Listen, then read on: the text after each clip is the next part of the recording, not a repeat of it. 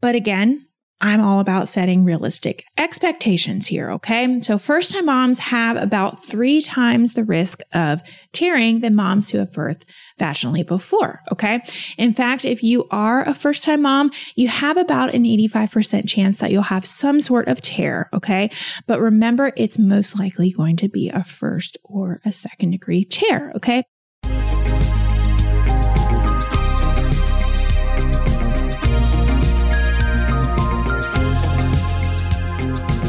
You're listening to the Mommy Labor Nurse podcast, where you'll gain the knowledge and confidence you need to erase the unknowns of pregnancy and birth and rock the newborn days like a boss. My name is Liesel Teen. I'm a fellow mom, labor and delivery nurse, and your host. Each week on this podcast, you'll hear a mix of birth stories, expert interviews, and other fun pregnancy and birth related content. As a reminder, anything you hear on this podcast is not medical advice please see mommylabornurse.com slash disclaimer for more details. And now let's get into this week's episode. What are we talking about? Tearing. what are we going to do? Not be afraid of it anymore.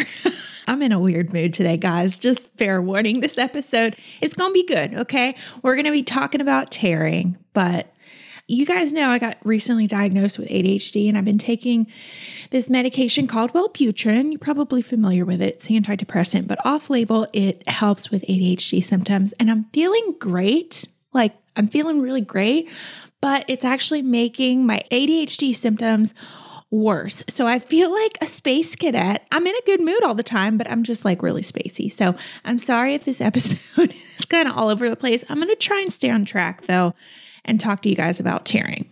So, how to prevent tearing during birth? I get this question in my Instagram DMs at least a dozen times every week. Guys, it's I get it, right? The thought of tearing your vagina is it's terrifying, okay? Like you sprain your knee and that hurts and if you think that that might possibly happen to my vagina, ow, that sounds scary, right? Especially as a first time mom. You never had a baby and just like, whoa, okay, I get it. The thing is, though, that tearing during labor is actually really common. Okay. In fact, more than four out of five first time moms will experience a tear during labor, but over 96% of those tears are very minor. And I will get into the specifics of all of that.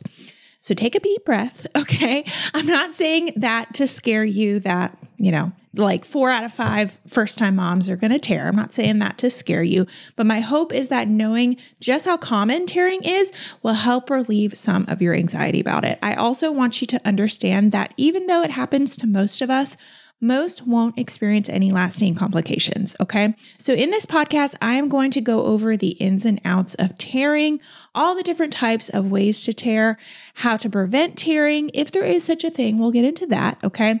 How to care for perineal tear if you do wind up tearing during birth. And more. My goal with this episode is to rid that fear of tearing from your brain. Okay, so are you ready to talk vaginal tears? Let's do it. So tell me, are you one of an estimated 80% of pregnant women that's hoping to give birth without an epidural? I hate to break it to you, but simply wanting it might not be enough. After the unmedicated birth of my first son, Walter, I knew I had to create an affordable online birth class designed just for moms that wanted to do the same. And that's how Birth It Up, the natural series, was born. Learn more about how to make your dream of a natural hospital birth a reality at mommylabornurse.com slash natural birth. You can totally do this and we can help. All right. How to prevent tearing during birth. I told you, I'm sorry. This episode is going to be kind of all over the place. It's fine. No, it's not. I can stay on track. It's good. All right. So let's talk about tearing. So, before we get into the prevention, I know that's the thing that most people are interested in, like how to actually prevent tearing during birth. I want you to first, though, understand what vaginal tears are all about. Okay. I think a lot of us hear the word tear, tear, and we're just like, what do you mean tear? Like, is it like a paper cut or is it like a scratch or is it like a rug burn? So let's unpack this a little bit, okay? Vaginal tears are scored on a, perineal tears are scored on a scale of one to four degrees based on their severity, okay? A first degree tear is the least invasive and a fourth degree tear is the most invasive. I mentioned it in the intro, but it bears, you know, repeating in the episode. Only 2 to 4% of all tears, though, during birth are third or fourth degree tears. Okay. This means, let's do some math, quick math. This means you have over a 96% chance of not tearing to your butthole. Okay. And that is a stat worth focusing on. All right. So, another journal article that I will link in the show notes page if you want to check it out that article studied, or that study studied over 38,000 singleton vaginal births and found that only 0.25% of women sustained a third or fourth degree tear. So, as you can see, the odds are seriously, you know, really in your favor. All right, so let's go over first, second, third, fourth, you know, just at face value. So, first degree tears. First degree tears, like I said, are the least severe and involve only the perineal skin. Okay. This one I really like to explain it. It's really just kind of like a rug burn, you know, it just kind of gets underneath the skin a little bit. The perineum is the area between, if you just think about your anatomy, okay? The perineum is the area between your vaginal opening and the rectum. It includes the surface skin and then the tissue directly beneath the skin, okay? And a first degree tear is described as slight, minor, and superficial. And often this happens all the time. First degree tears, you don't even have to get stitches, they just kind of, you know, will heal on their own. If you do have a first degree tear, though, you may experience some mild pain or stinging when you pee. This is very common. Typically, they just heal on their own within a few weeks of birth. No, you know, you still do all the aftercare with the your peri bottle, and we'll get into that too in this episode. But really, they just kind of, you know, a first degree tear is not too big of a deal at all. All right, so second degree tear. So these tears go a little deeper into that perineal tissue and the muscle. Okay, so if you think about layer, you know, like the first kind of little layer of skin is that first degree, and then it's just going a little bit deeper. That's what they call a second degree tear. Okay, so these tears do need to be stitched closed right after you give birth, and your provider typically just stitches them layer by layer but it typically doesn't take very long. They can do it in the room. They don't have to take you to the OR, you know, any fancy place. They can just either use the numbing, like the sensation that you feel if you have an epidural. They typically don't have to give any lidocaine or any extra numbing medication down there. You're you're already pretty numb from your epidural, so they can just kind of quickly stitch you up. You might feel some pulling or some tugging kind of down there. And if you don't have an epidural, typically what they do is they just give you like a little quick shot of lidocaine. I had this both times when I gave birth, and you think, ah, needle, vagina, ma. But I'm speaking from experience. It's really not that bad, guys. It's like you just pushed out a baby, and that was, you know, crazy. And now there's like a tiny little needle on your, trust me, it's really not that big of a deal. I know it sounds scary. Needles plus vagina equals scary, right? But it's not, I promise. All right. So once you get numbed up or once you're already numb, you know, with that epidural, your provider is just stitching up layer by layer. Honestly, it's usually about five or 10 minutes. They're just stitching up. Second degree tears afterwards will cause you most people will have some discomfort like mild pain and stinging, especially stinging when you urinate. Okay. And they usually, just like first degrees, they will heal on their own within a few weeks of delivery with typical aftercare instructions. Sometimes, you know, take a little bit longer than if you had a first degree, but typically it's a few weeks and you start to, you know, be really feeling like normal. All right, so let's get into the third degree tears. So remember, the second degree tears that we just talked about is the big majority Okay. So these third degree tears are only about, you know, two to 4% of people. And that's not to say, you know, I'm not trying to diminish the moms that have had these happen because this, you know, these definitely happen. But just going into it, I don't want you to, this to be like, you know, present, like right there on your mind. Oh my gosh, I'm going to have a third or fourth degree tear.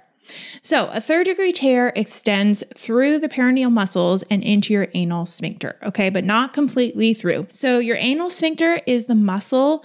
If you think about your anatomy again. So you, we've got your perineum, and we just talked about that it's like some skin and some muscle. A second degree tear kind of goes through that, okay?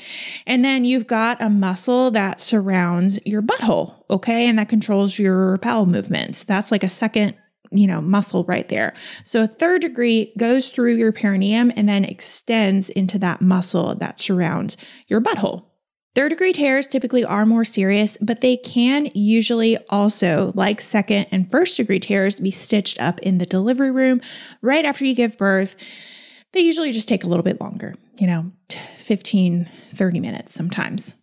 In some cases, you may have to go to the OR, or sometimes some hospitals have like a procedure room they can bring you to and they might have to put you under some anesthesia or just like some stronger anesthesia to help stitch you up. But typically, they can keep you in the room. Just like with a second degree tear, Third degree tears need to be stitched layer by layer. You know, they start with kind of your bottom, like the base, and then they kind of work their way up. But because the tearing is deeper and more extensive, healing can take longer typically than a few weeks.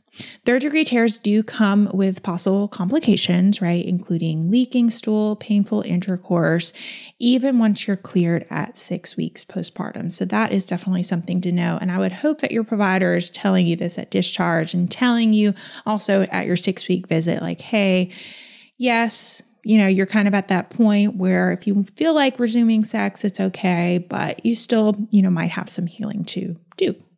All right, so now let's finish with the fourth degree tear. So, this type of tear extends completely through the anal canal or rectum, okay? And you will most likely have to be repaired by your provider in, like I said, this procedural room or in the OR. They can't really, it's not super safe to do these in your, right in your delivery room.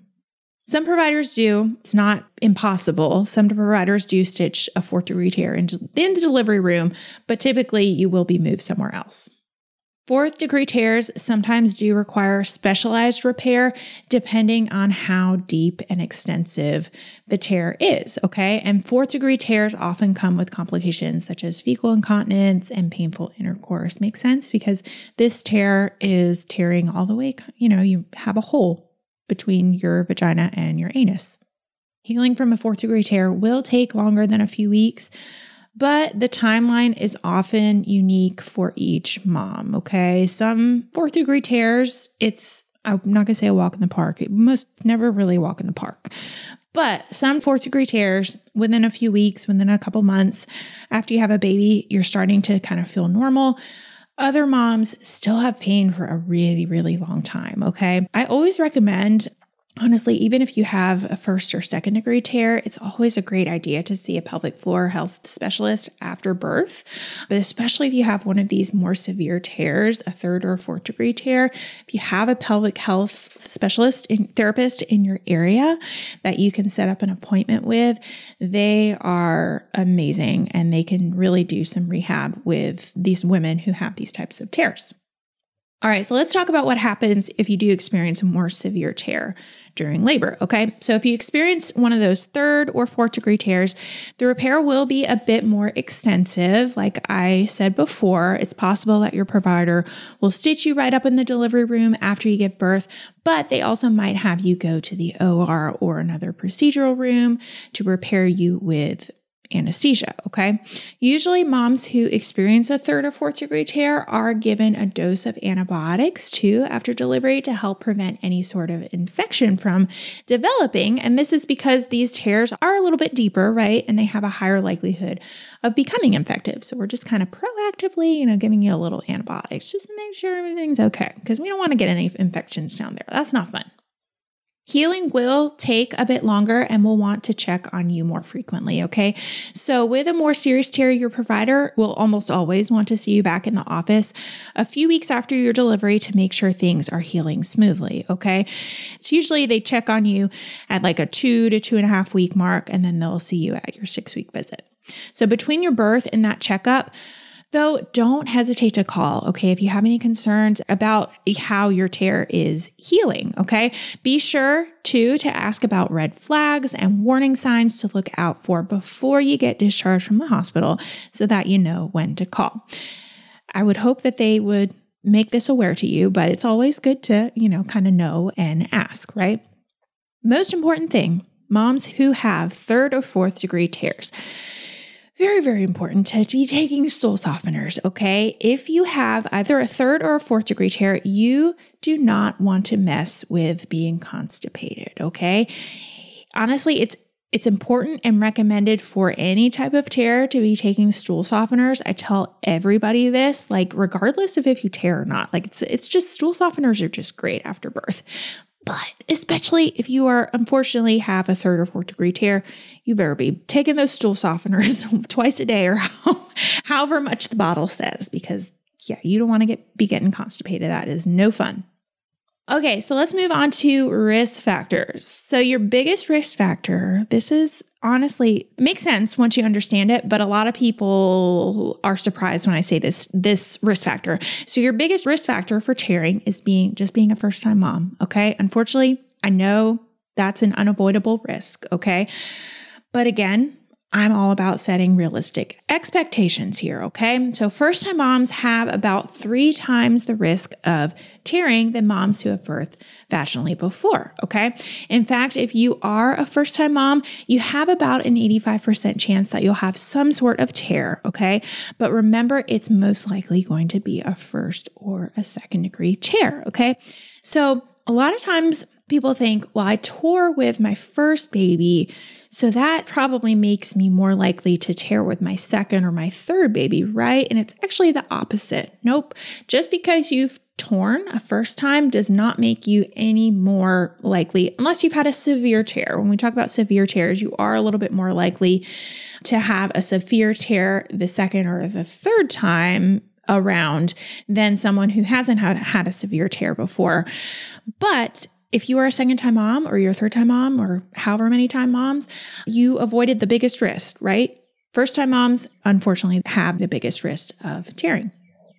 Okay, so moving on with risk factors, a few other risk factors let's talk about that will increase your likelihood of having a perineal tear are if you have a vacuum or forceps delivery, assisted, you know, assisted delivery. If your baby is large, over eight and a half pounds, okay.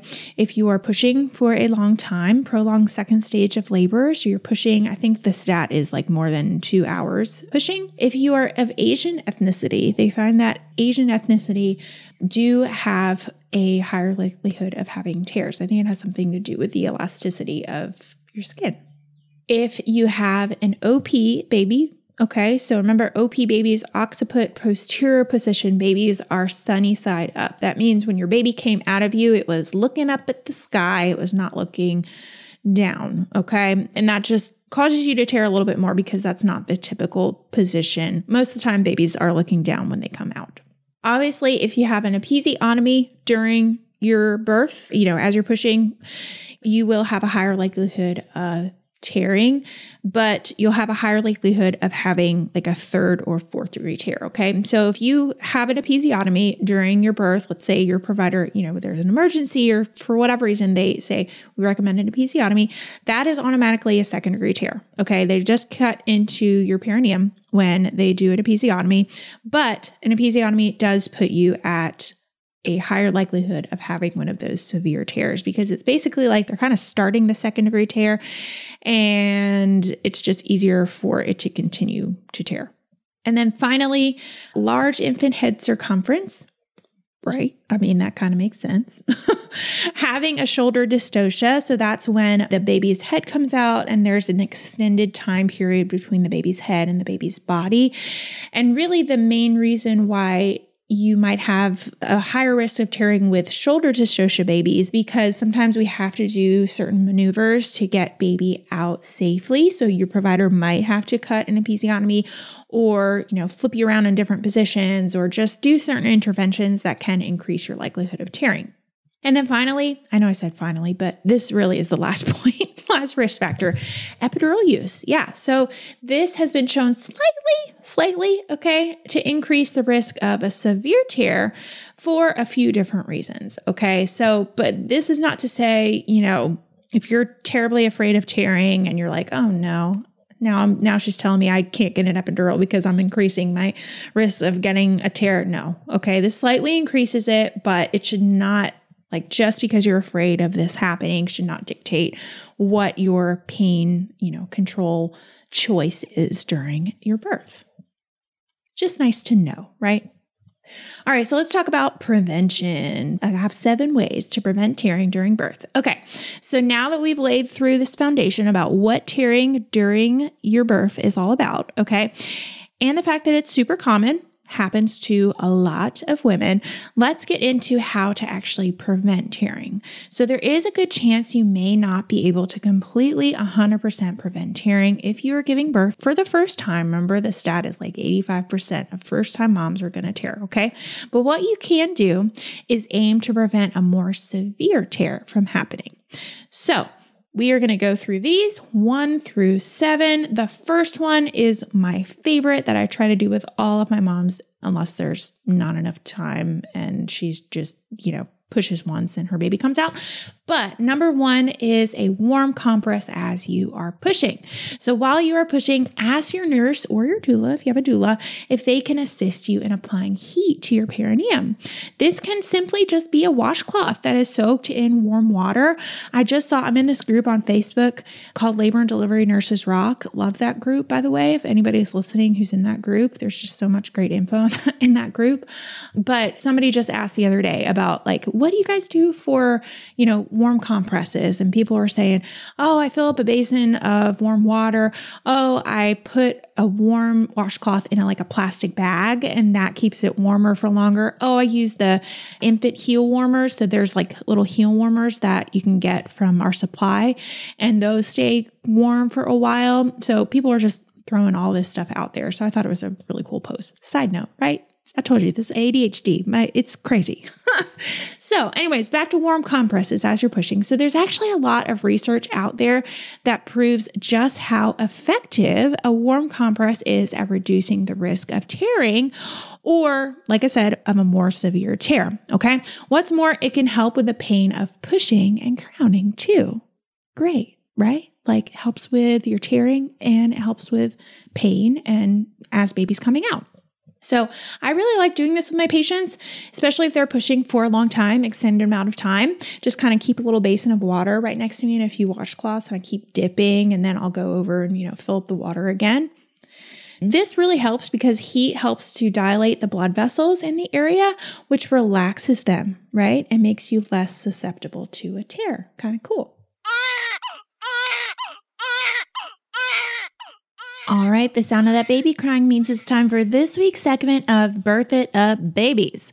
All right. So this one was an email I got from a gal that took our course. She said, Hi there. I just wanted to reach out to share my birth experience. First time mom here. After taking your natural course, I felt prepared to do my best to have an unmedicated birth, but also felt prepared if I were to change my mind. I experienced a week and a half of prodromal labor. Yikes. Only knew what this was thanks to following your Instagram page. So thank you, which was so challenging. I'm sure that is a very long time.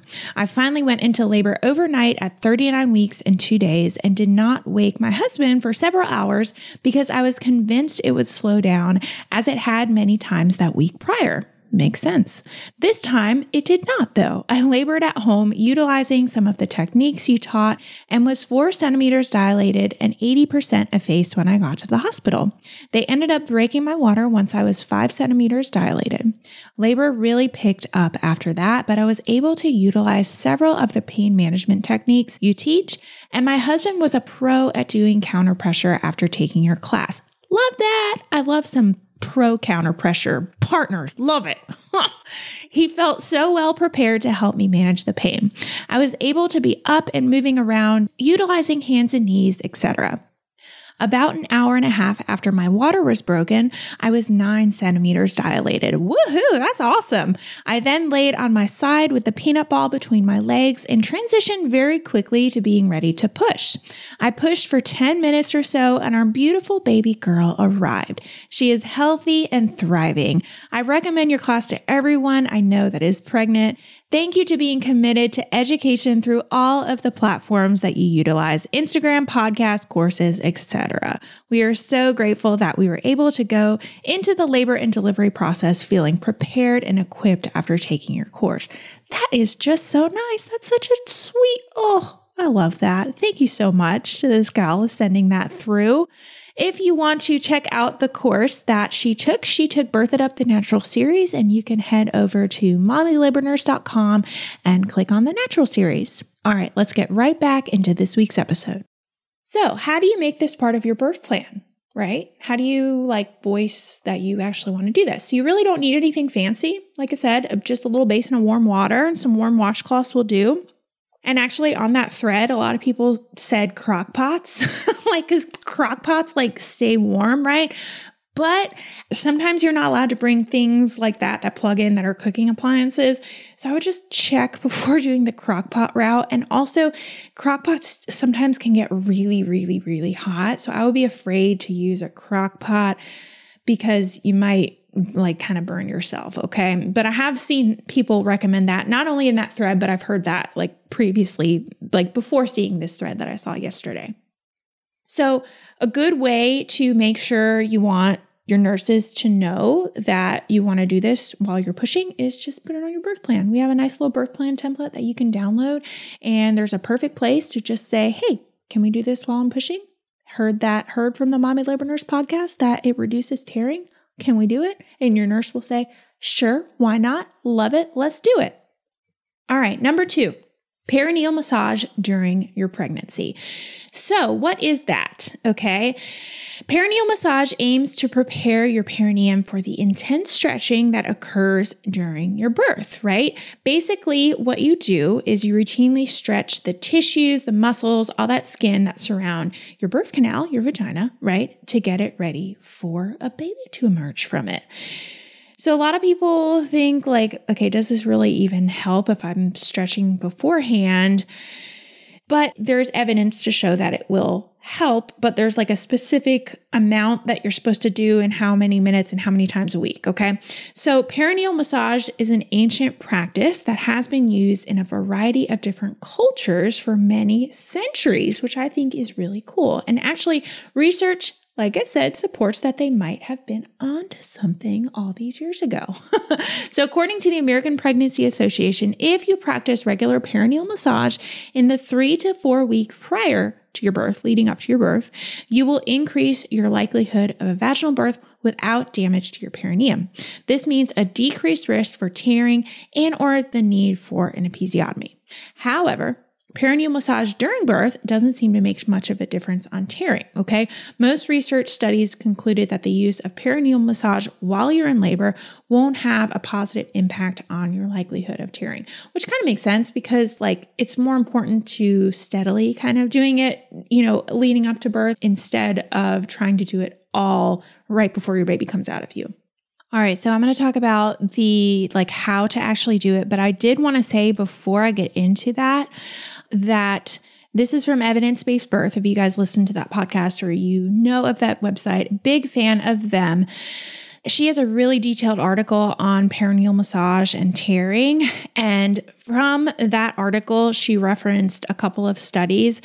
And it looks like that. So it's not about like doing it a bunch of times a week before you give birth is going to be more effective.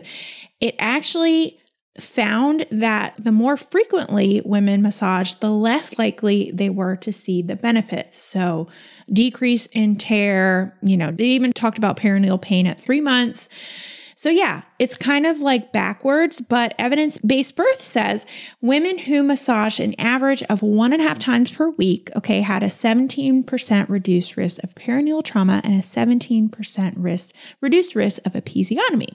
Women who massaged between one and a half to 3.4 times per week had an 8% reduced risk of perineal trauma.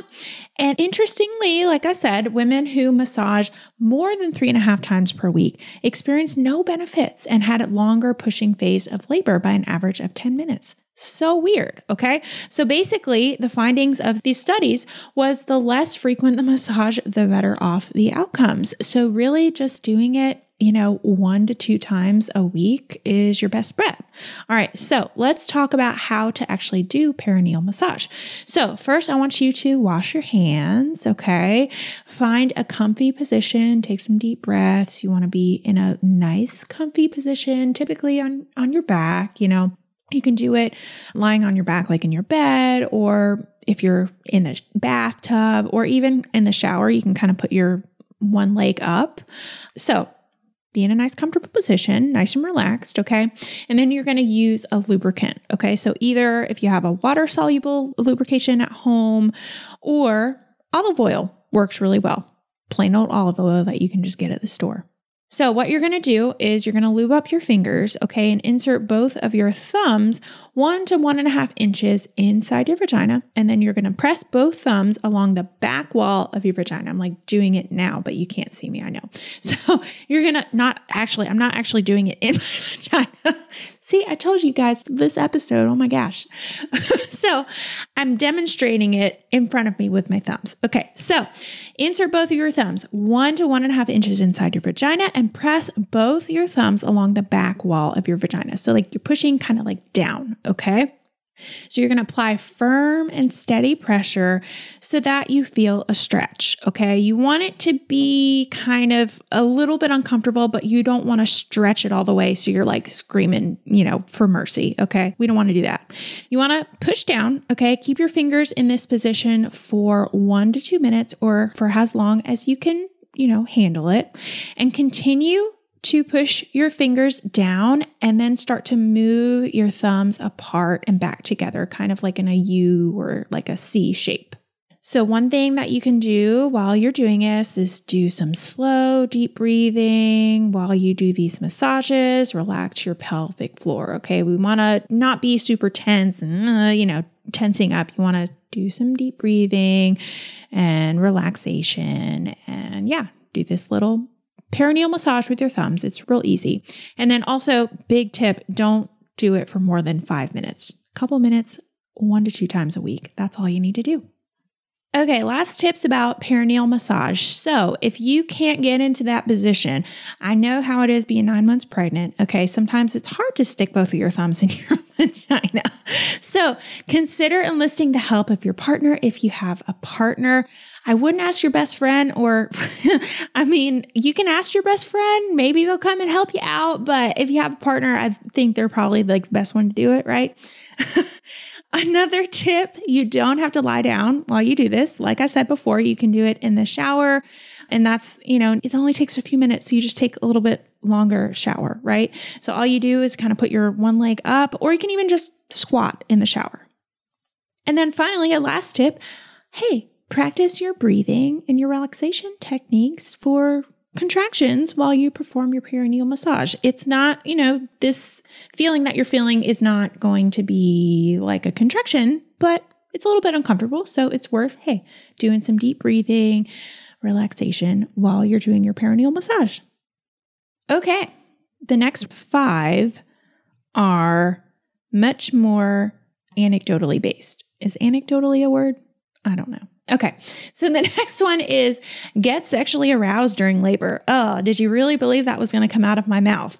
Is that really a thing? Yes, actually it is.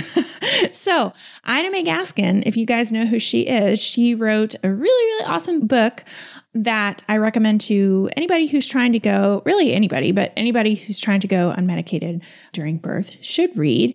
So she talks about this, okay? When you are sexually aroused, you naturally produce more lubrication and the walls of your vagina become a big bit thicker and elongated and more elastic because it thinks something's about to go inside of it, right? Okay, so I know this is like kind of weird, right? But I did want to just say this point because like it makes sense, right? I know that not many moms are going to get sexually aroused during birth, but orgasmic birth is a thing, right? It's rare, but it's a thing. And Ina May Gaskin in her book, she's like, orgasmic birth ladies never tear. Never seen any of them tear. It makes sense. All right, number four, can train with an EpiNo. What is that? Okay, so I actually don't have any personal experience with this one. Okay, I've never even put my hands on an EpiNo, but research does show that this little device seriously works. So, an EpiNo is a pelvic floor trainer. Pelvic floor therapists use these.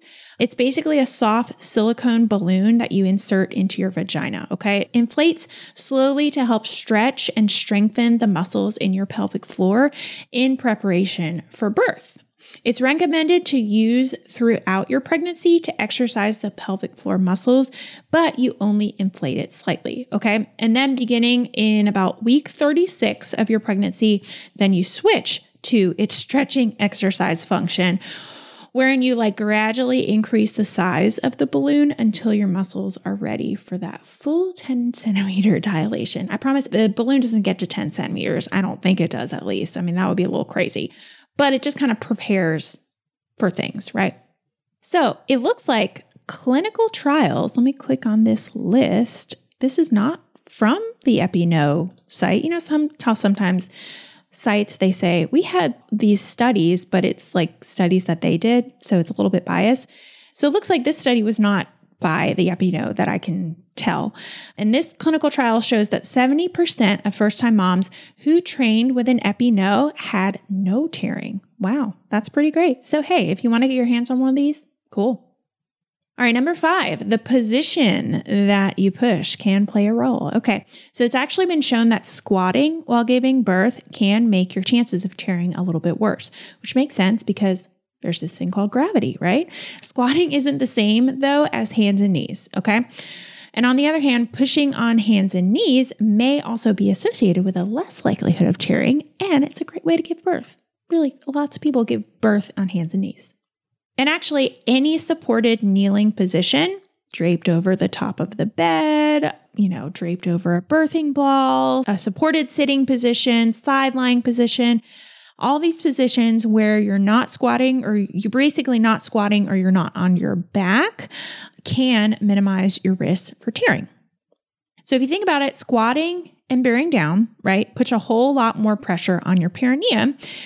And like I said, gravity is your friend when giving birth, right? Like gravity is good, but gravity might not be your friend when it comes to tearing. Okay. So gravity's your baby's friend, but not your vagina's friend. Maybe I should name the episode that.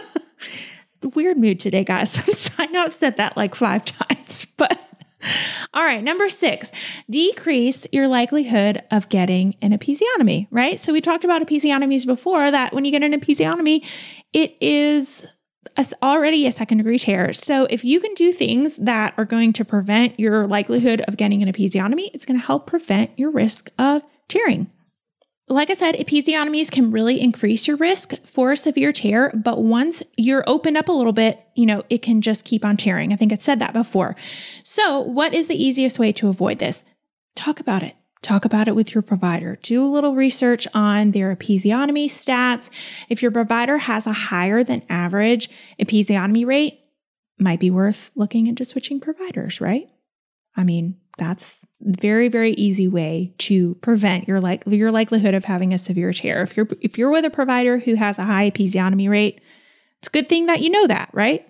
All right, the final one. This one is a little bit far fetched. Okay, eat protein. so.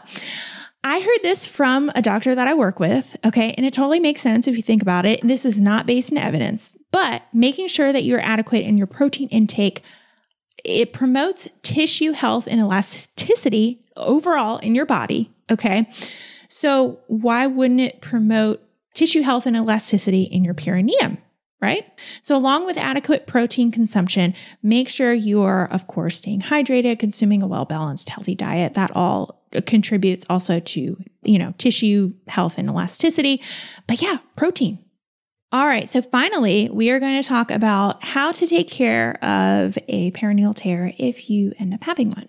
So, I already said this before when we were talking about third and fourth degree tears. Make sure you take those stool softeners, Colace, love it. so the main thing you need to be focused on is taking those stool softeners and or really upping your fiber intake. I would say and, not and or, and really upping your fiber intake. Both of those things are great. So that first postpartum poop is no joke. Talked about that before. You do not want to bear down at all when having a bowel movement. Okay. This is also important if you've got some postpartum hemorrhoids also going on down there. Colace sulfate softeners are only going to help. Okay. Load up on them. They're great. All right. Next, I want you to use the heck out of that peri bottle. Okay. If you don't know what a peri bottle is, it's basically like a giant squirt bottle. Not giant, but a little handheld squirt bottle. Okay. This thing is glorious and you should try and use it every time you go to the bathroom in those first few days, you know, maybe up to a week.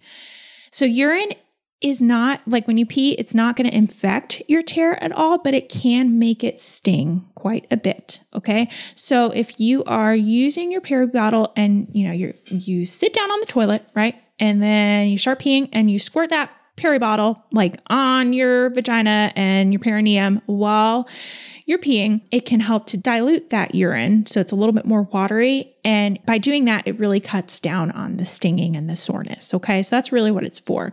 You can either use like lukewarm water, like, you know, room temperature water. I wouldn't use hot water and I wouldn't use like freezing cold water, somewhere in the mid range. Okay.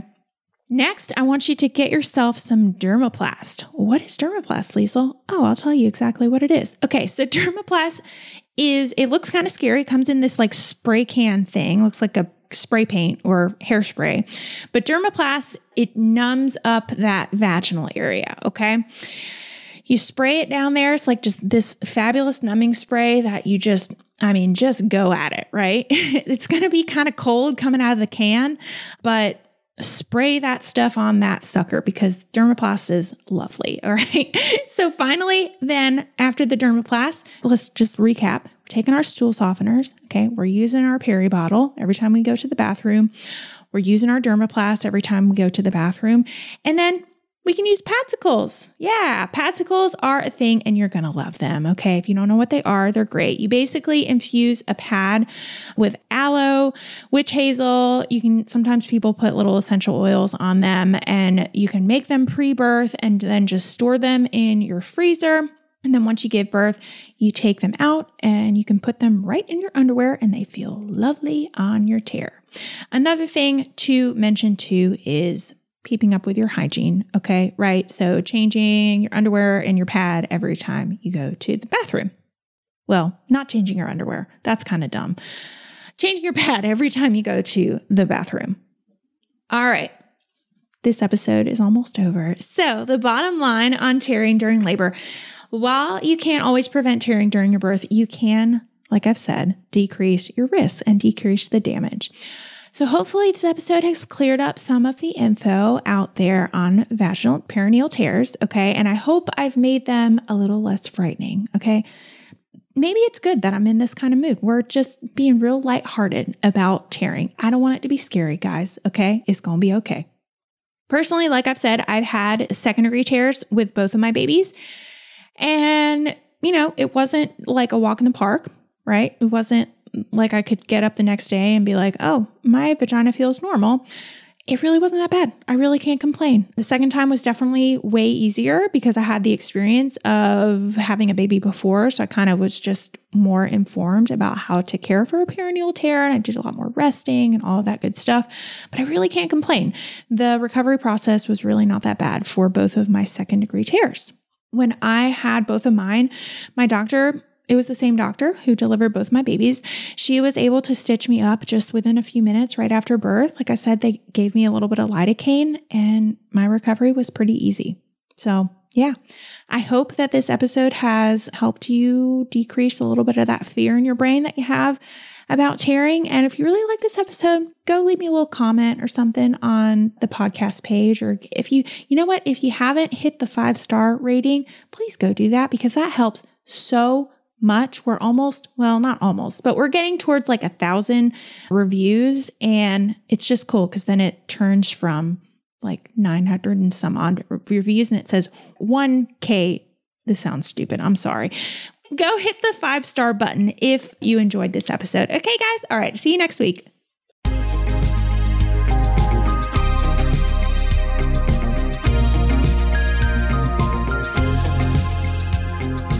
All right, guys, that wraps up this week's episode. Thank you so much for tuning in and letting me be a part of your motherhood journey. It is truly an honor. If you like what you heard, don't forget to hit that subscribe button so you never miss an episode. And I love hearing what you guys think of the podcast. So if you're liking what you hear or you have a suggestion, I'd be so grateful if you'd go ahead and leave me a review wherever you're listening to help more mamas just like you find the show. What do you think? Are you starting to feel a little more confident about your pregnancy and birth? Well, if you want more, be sure to head on over to mommylabornurse.com slash podcast for today's show notes and a library of episodes so you can keep getting educated before your upcoming birth. And while you're over there, be sure to check out the blog and learn about our online birth classes. Find it all and more over at mommylabornurse.com slash podcast. See you next week, same time, same place.